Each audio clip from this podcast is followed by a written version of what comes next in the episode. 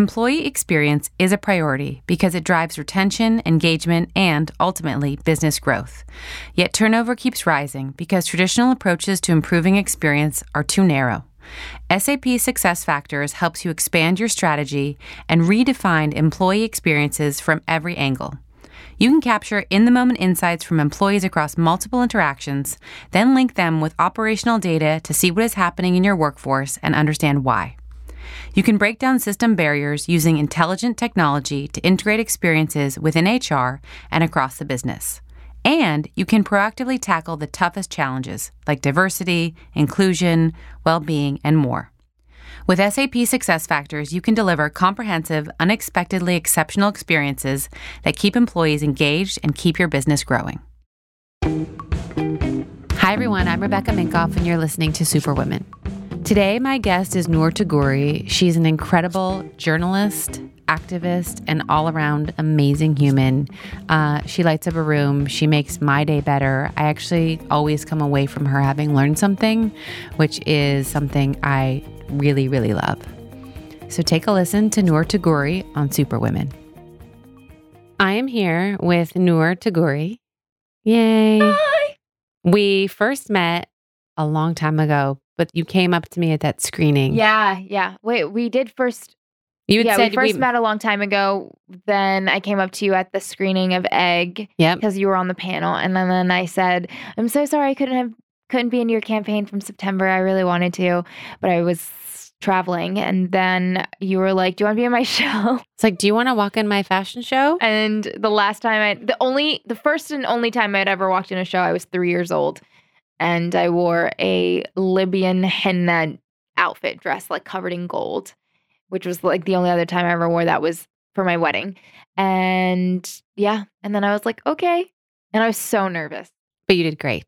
Yeah, I think it's it's fascinating though. Like I met you, then certain oh, certain certain certain things happened. certain terrible things happened, and then we had our coffee. So I Oh, felt yeah. like there was just a big sudden shift from when we met, re met again.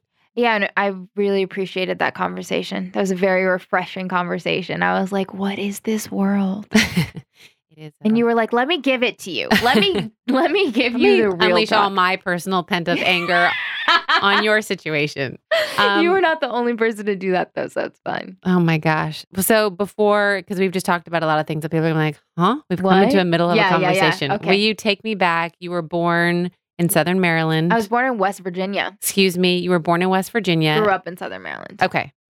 Tell me what life was like. Oh man, Conservative. very conservative, very white. So I, I was born in West Virginia, lived there for eight days.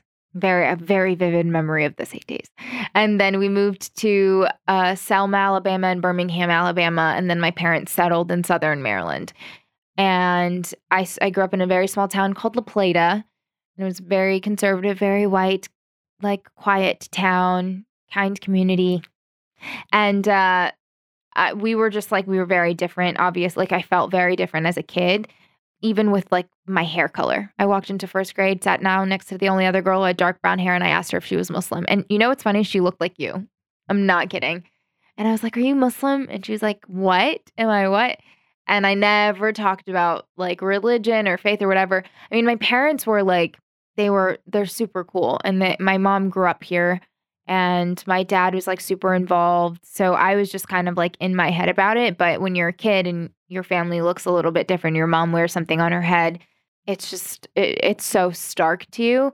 But I was naive to like the way people perceived us, I think, until now. I think we're living in a time now where the way people feel about you is like all out in the open if you are part of a marginalized community, which I guess is good because you get everybody to like hone in and talk about it.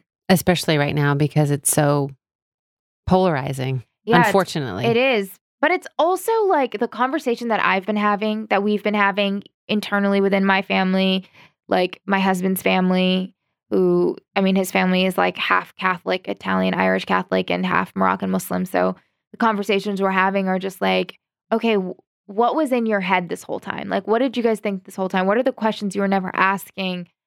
Because it's it's been like to me, it's like wild. I'm I'm naturally very curious and I naturally ask people questions all the time. So it's just like, okay, like this is so normal to me to be like, if I'm curious about something, I'm just going to ask you and acknowledge my ignorance if I don't know something. Um, but a lot of people don't feel that way, especially when it comes to asking questions to people who are part of a community they're not familiar with because they don't want to offend people or because they think that they don't need to ask because they're already getting their information from somewhere else. But typically, somewhere else is like an older white man telling you like about a community that he's not a part of. And therefore, you take that as truth because you relate to that person more than the person that is actually a part of the community. Right. Wow, I've never said it that way. But yeah, that's I think that's a really good way of saying it, though. Yeah. like I've always known that that's the thing. Like people are always getting information from other people, but it just clicked to me like, why? It's because that's where they That's feel more- like they can trust. Correct. It's like that. It's like a, uh, seeing a movie. Like, are you going to trust the newspaper or your friend who saw it? Exactly. Oh my gosh. Yeah. Wow. I think we just cracked the code. I think we just cracked the code. not that. my analogy was not that deep, but I'm glad it. uh but that's the point. Yeah. Yeah. So you grew up wanting to be a news anchor Oh, and a yeah. and well, you I are a wanted to be. Oprah. Okay, I wanted to be Oprah. you're on your way, Yeah. but you were told you couldn't wear a hijab, right? Yeah. I mean, so nobody Or that, up, that you wouldn't be successful if you wore it, right? I told myself that. And the reason I told myself that was because I couldn't come up with another explanation for the lack of diversity on TV. But I didn't just tell myself that. I told myself, like, I had to look a type of way. Like, I dyed my hair blonde and wore color contacts for a, a period of time because I thought that that's what you had to look like. Right. And part of why I loved Oprah, even though she's so glorious and wonderful and is magic, like, was also because she was the only woman of color that I saw on television. And I was like, she's like the first of so many things. Maybe I can be too. But that didn't come for a while. Like, I really was set on that I had to look a type of way. And my parents, like, never mentioned the hijab to me because it has to be a choice. So I was very clearly not going to be wearing it because they knew I wanted to be on television. They knew like I just never felt a connection to it and it was not something I wanted to do. So they were like, okay, whatever. And um, I found myself like really struggling with my identity and figuring out who I was and like where I was going and what was I doing it for. And I was always in awe of like my mom's strength and my grandmother's strength and my aunt and my little sister wore the hijab before I did and I just didn't get it. And so in a time of like insecurity and brokenness, I eventually Im- impulsively put it on. And this was after we moved outside of that town. We lo- moved right outside of DC. So it was very, very like diverse. It was a culture shock for me. And I put it on and nobody really reacted. Everybody was like, oh, that's cool. Like, great. You seem like you're finding yourself. But um, I don't think one, nobody thought I was going to keep it on. And two, it's so personal. It's so funny how something so in, in your face is so personal. So it's like everybody has these opinions about it, but it's just like nobody even knows why you personally wear it. Right. So I did. And shortly after I put it on, I got offered a job at a newspaper. And I, for me, that was like a sign that I could do, I could do it. I was Mhm. like, I can still do this. If I got this job, I can still do it.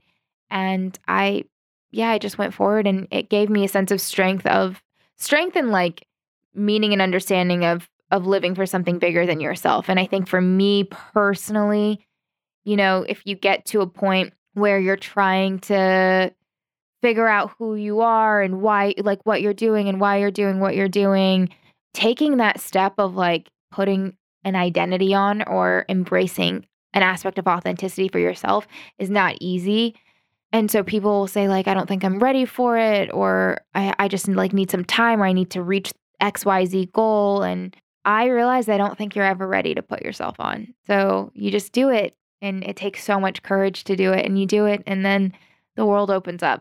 What made you want to pursue this as a medium? Is it your fascination of storytelling? Is it people? Is it the Oh. research? Like, what made you go, okay, this is what I, aside from Oprah, who I, Yeah, I would, I would want to do anything that Oprah Yeah, a Did. hundred percent. I didn't even know the term journalism. I just knew I loved telling stories and asking questions. I would read like two, three books a day. Like in the summer, you could not catch me doing anything except for reading a book. And I was, ups- I just got lost. I think it was the escapism. It was going to another world. It was understanding and learning from other people. One of my really good friends told me the other day, she was like, you're really lucky that you take life lessons from other people's life experiences. Like you take their life stories as your own so that you can learn from them. And I, I think that's the power of storytelling and stories. And there was a time where I was with my grandmother and she was at a mosaic class for like senior citizens and she was making these mosaics. And I took it upon myself to ask everybody questions and interview everyone. I think I was like maybe 11, 10 or 11 at the time. And like I always gravitated towards the older people in the room anyway so that I could learn from them. And I felt like the sense of pride from like getting all of their stories. And at the end of it, this this man stood up and in front of everybody. He was a World War II vet. And he said, You know, we started this class three months ago and didn't know more than each other's names. And now we all know each other's life stories.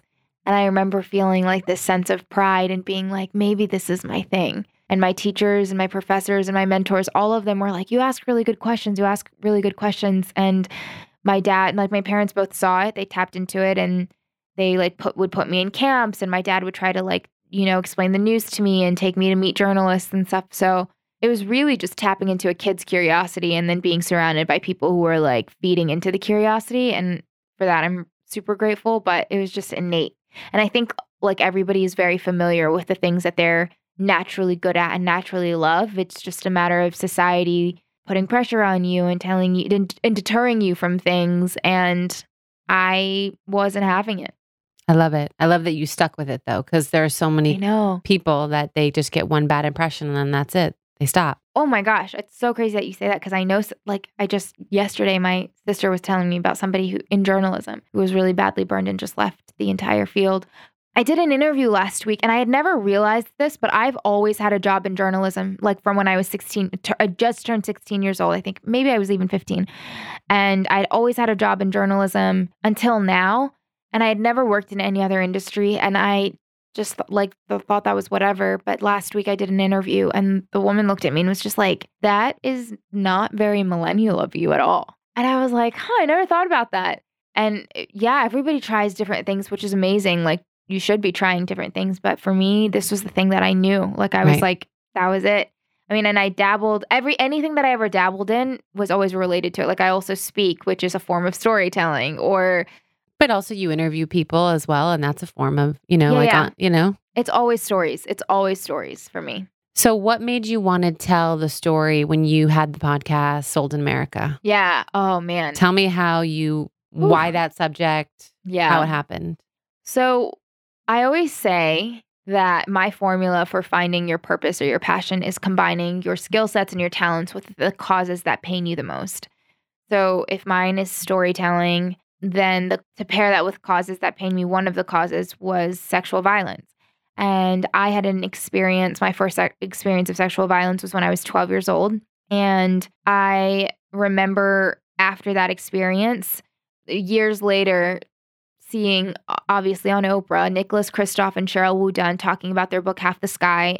And they had talked about uh, human trafficking in Asia. And I remember thinking to myself when I was hearing these stories, like, there's no physical way for me to fathom the trauma and the pain of these people. And like my scalability was the ex- experience that I had gone through, and I knew how traumatizing that was for me. So I decided that I wanted to do anything and everything I could to be a part of like alleviating that issue. And so at the time, I was reading books, I was writing papers. My first college paper I ever wrote was on the issue. When I first got a job in television, my first reporting job. That was the first story I ever did. And I just kind of made this commitment. And actually, one of the women that I interviewed in the story, I told her one day I'm going to come back because I'm going to do a documentary on this. And then I came back and I did it. Wow. And it was really rooted in that. And when I started, I thought I was doing a series on sex trafficking in America. And then quickly realized that there was no way for me to do that without covering the entire spectrum of the sex trade because it was it's always reported on on either just trafficking or sex work. And what people don't acknowledge is that the marketplace in which people are buying sex, all of that exists. So, how do we actually understand all of it? And how do we go into this story while trying to find out like the the harm that's being done within the trade and how to alleviate the harm like altogether and, and and the laws that are being passed affect everybody on this spectrum. So it was really important to make sure that we were including all of them in the story. It still blows my mind that that this can exist. Oh, Do you know oh. what I mean? like And in, that it's existing in America. in our back, every single neighborhood, every single place, everywhere, everywhere. Like people will come up to me all the time and be like, "Yeah, yeah, it's really bad in like this city. It's really bad in this city." And I'm like, "It's everywhere. Exploitation is everywhere, and the sex trade is everywhere." So it's just like you can like we're just not aware and part of why we're not aware is because we're not including people from those communities in conversations i don't know if it's like we just put our head in the sand and we think that it just only happens overseas. Like when I first started reporting, people would ask, and I would say that, that this is what I was reporting on. They'd be like, "Oh, what country?" And I'd be like, America. America, like right here at home." And it doesn't discriminate. Like everybody is affected by it, is a part of the problem, and can be a part of the solution. So from meeting you the when we met or we met again, I'm I was struck by since I've met you, your incredible positivity Thanks. about literally everything, even even as you're talking about the sex trade. And you talk about issues like that, but also issues like being mistaken for the wrong person Oh, at a monumental moment. How do you maintain your perspective where you are so positive and passionate, but then you have to deal with some hardcore shit? Yeah, that's a great question because I th- I think that that's a really big part of like even just like my upbringing. Well, first and foremost, my mom was a guidance counselor. Shout out to the mama. Yeah, she was a guidance counselor. We used to have like a, a a ball with our like with emotions written on it, and you'd catch it and you'd talk about the emotion. Like she's very very in tune with all that. So and and honestly, like this the level of positivity and and and all of that comes from her, and then from her for even with her though it comes from faith and understanding like that every I mean, I believe that like everywhere where I am right now is exactly where I'm meant to be. The things that happen to me are exactly what are meant to happen.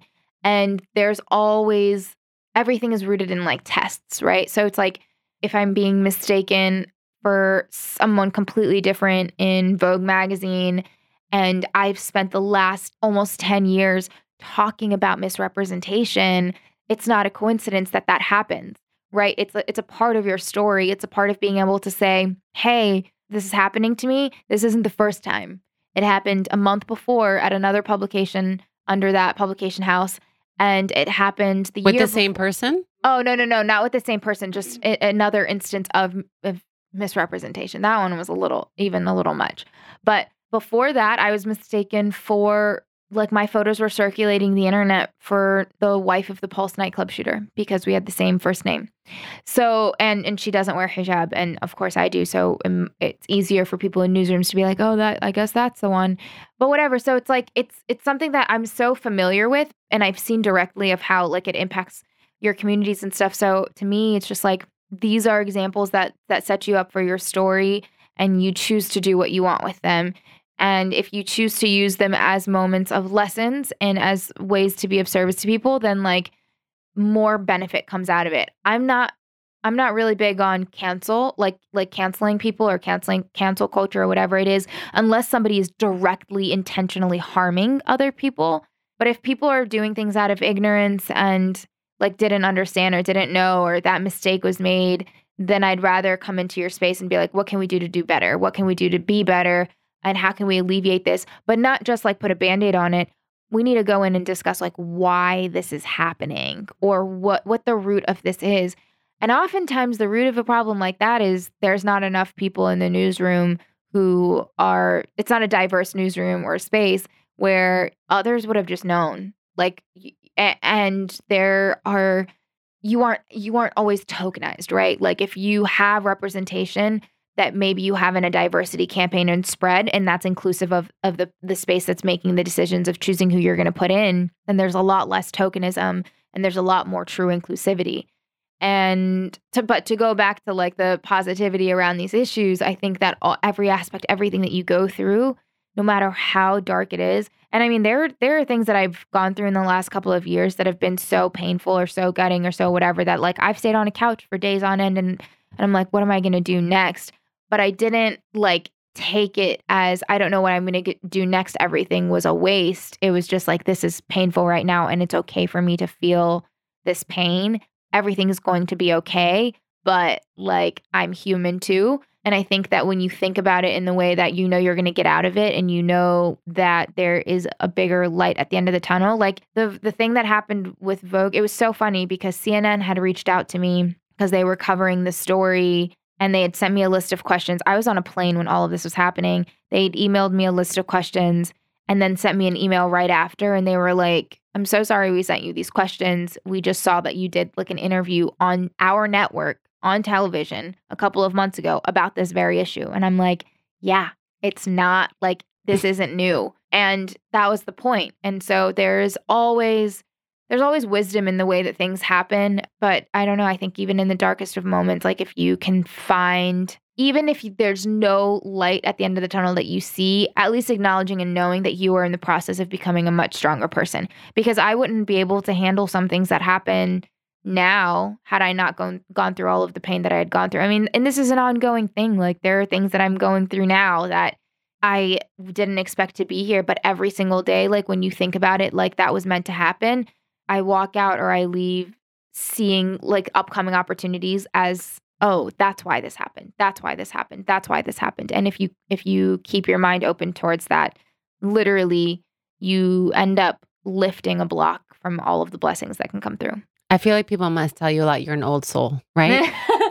Yeah it's so interesting. In a good way. It's yeah, a good thing. Yeah it's it's it is a good thing and i it's but I also believe it's because I surround myself with people who are like I always want to be the least experienced person in the room. Like I That's want to be around people who are so much smarter than me. I mean, Adam and I, my husband Adam and I, we were in Italy last month and we're actually going in a couple of weeks to see the same people. And we spent time with this man who's 82 years old, but he had a n- neurologist tell him that he was 17 years, physically 17 years younger because he was so like in shape and just such so great. And out of everybody like in the space he had founded all these hotels. He had these great this amazing story. And we just spent so much time like absorbing and learning from him and keeping in touch with him and calling him and texting him and stuff. And it was just like when you realize the wealth of knowledge that's around you and you can tap into that just through curiosity like people who are older than you want to share their stories and they have so much to give. And I think that the more that I, it's very red hot chili peppers, but like the more I see, the less I know. Like that's where I'm at right now is I think that I just realized that I'm, I, even if people want to say that you're, I'm an expert in X, Y, and Z, like I'm just like, I have so much to learn. Totally. Yeah. So, what would you tell people who are listening what they can do better in terms of the lessons you've learned about inclusivity, about Ooh, yeah. about like just about like you said, being honest or asking a question if you yeah. have a thought versus judging. Like, what would you say to people to just start changing where they are? I would say sit in the uncomfort. Like when there are moments, there should be moments of uncomfort.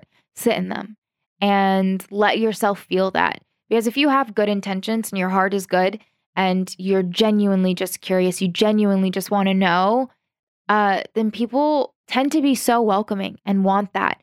A lot of people, especially those who have who are parts of communities who are at the margins of our community or society, we've spent a lot of time making other people comfortable. Even just women in general, like we spend a lot of time making people comfortable in rooms so that they don't feel threatened or they don't feel like I don't know, less than whatever, especially in spaces of just like overwhelmingly men or whatever the majority might be. Let yourself sit in that uncomfort and then listen with intention. Because if you're listening just to rebuttal, like the com- in the conversation, then you're wasting your time and you're wasting the other person's time. But if you listen with intention and you're like, how can I actually do better? And also go into spaces and don't assume that you know what the best thing to do is. Don't assume that you know better or that, like, say you're you're in a work workplace and you'd like it to be more diverse or you'd like it to be more representative, you're going to have to go talk to people who have done it to get advice on like how to cultivate a better workspace, how to make your workspace more representative. Because if you're going to just sit alone in a room of other people who look like you, you're not going to get actual answers. And so you have to be okay with including people in the conversation and it's going to get uncomfortable, but that's totally okay because that's where you need to be and that's where growth is and that's where learning is and and come into spaces and, and admit like that you're nervous or that you're you might be ignorant about something because i don't when when that when people say that to me and they're like i just really don't know i like am beaming and I want to like just hug you and hold you and be like, you know what? I appreciate you. I know how much courage that took. Because I think one of the most common things people say to me when it comes to, especially when it comes to like corporate conversations and diversity and inclusion in the workplace and like the conversation of like white privilege and which ends up making people so uncomfortable. The one thing that they say is like i don't know how to have those conversations. We get it gets really uncomfortable and we just don't know how to navigate it and everybody gets defensive.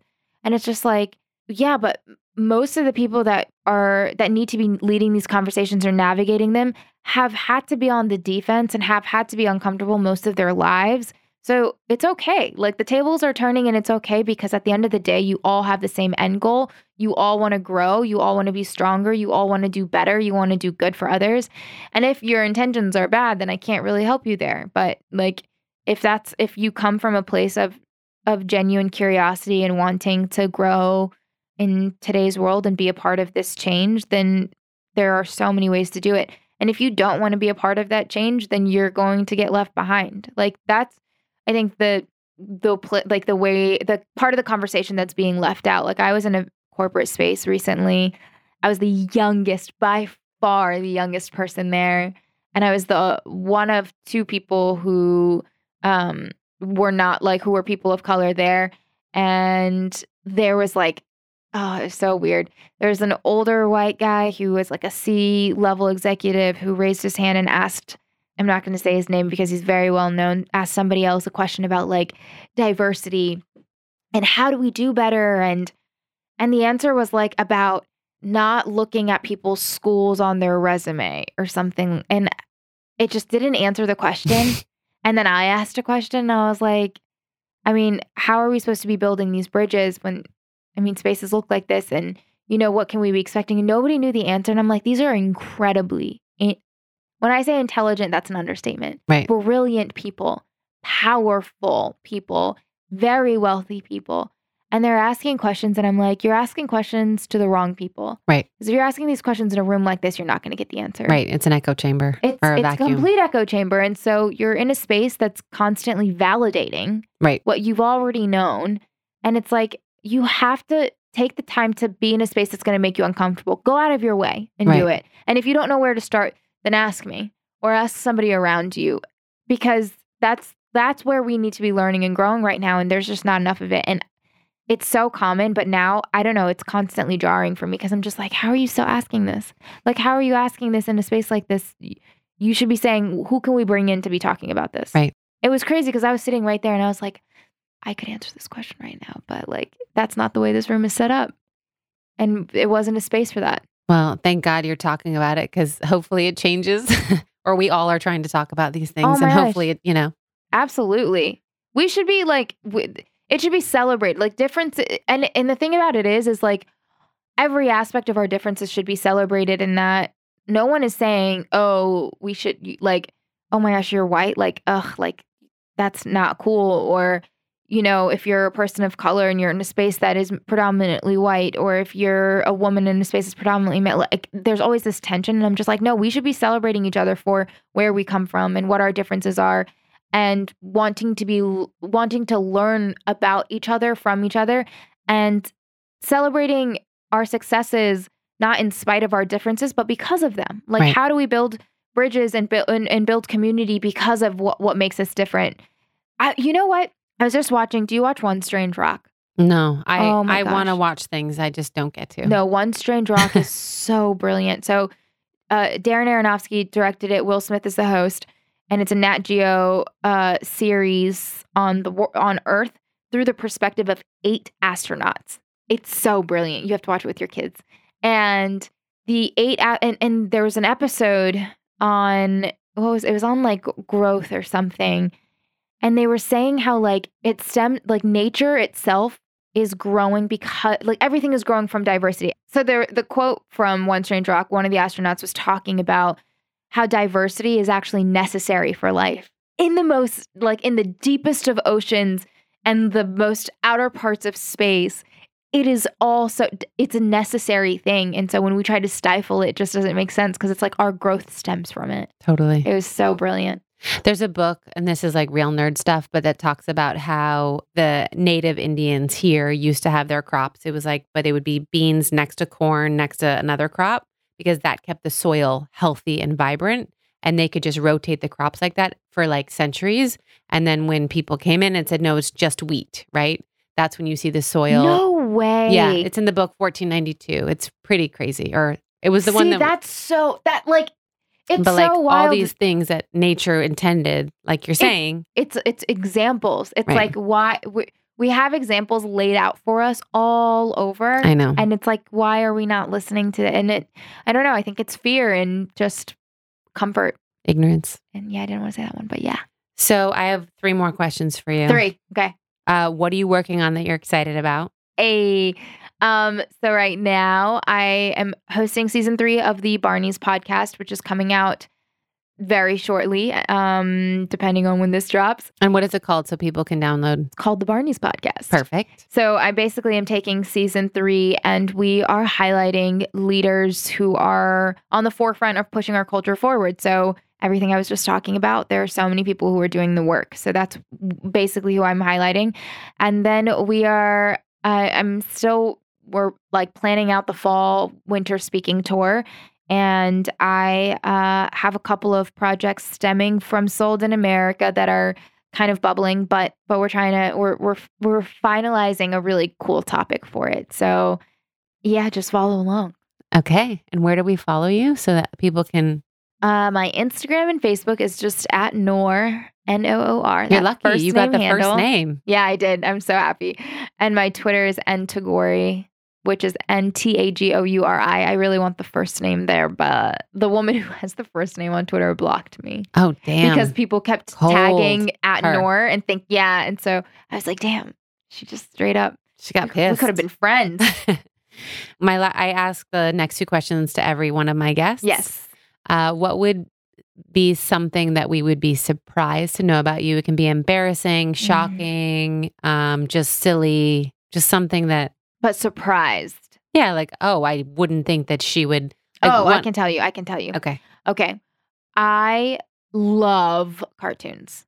Like, which ones? but Rick and Morty, Bob's Okay. Burger. Uh, like it's not surprising that I watch Rick and Morty, Bob's or whatever, but like I have like a really deep love for cartoons and it was because it was reignited because when I was filming Sold in America, like I could not watch anything. No. Like it was so it's such a dark time. I literally had to schedule in my wedding. Like it was like the weekend that I wasn't shooting.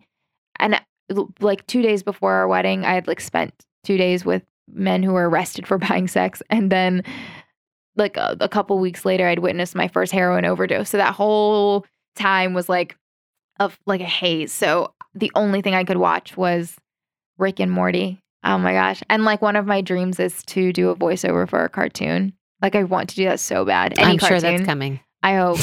yeah, that's something fun. Like people are like, really? And they're like, what do you like? I mean, I watch cool stuff now, but I always resort. Like last night, what did I watch last? I watched Rick and Morty. Oh my God. That's awesome. So you've said a lot of incredible advice in this episode, but I always like to leave people with like, what's your North Star of advice? Oh, Or just one of the many North Stars you have of advice. Mm, I love that. My North Star is rooted in a, a word we have in Arabic called tawakkul, which is like complete and utter trust and faith in God or in whatever you believe in, and just knowing that everything that is happening is what's meant to happen. And that sense of tawakkul for me has alleviated like I I remember the last time I said what if or had a what if type thought.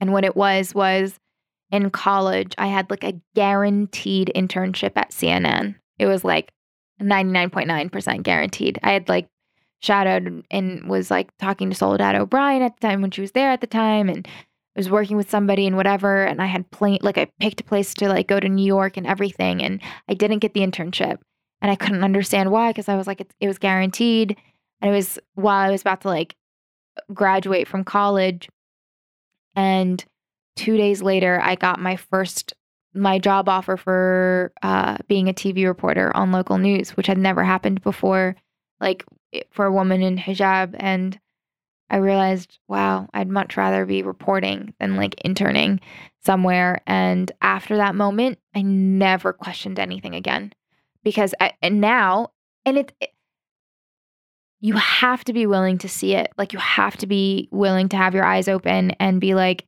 something didn't work out. Like I had a big thing that didn't ha- work out or a fallout or whatever that I was telling you about earlier. And the moment that happened, if I, when I like thought to myself, this is meant to be, this is why, like, there's good that's coming from this. When you tell yourself that and you let yourself let go of the what ifs, the world opens up like possibilities, endless possibilities, because you realize that everything is possible and and that thing wasn't meant for you. And I never want anything that's not meant for me. It's like you're getting rid of the scarcity. Like this is the only chance I'll have. And if not, 100%. it's like you just embrace. No, I choose to live in abundance. Love it.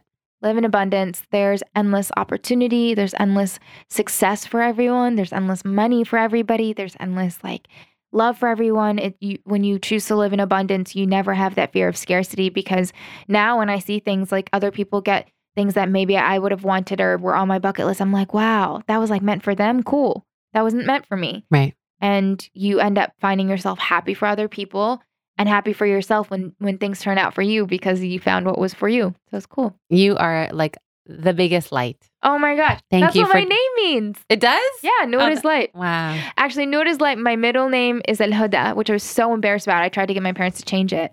And now I love it because my middle name means guidance. It's the light of guidance. Wow. Well, yeah. You're living up to the name, girl. Thank you. I love you. You're the best. Thank you for being here. Of course.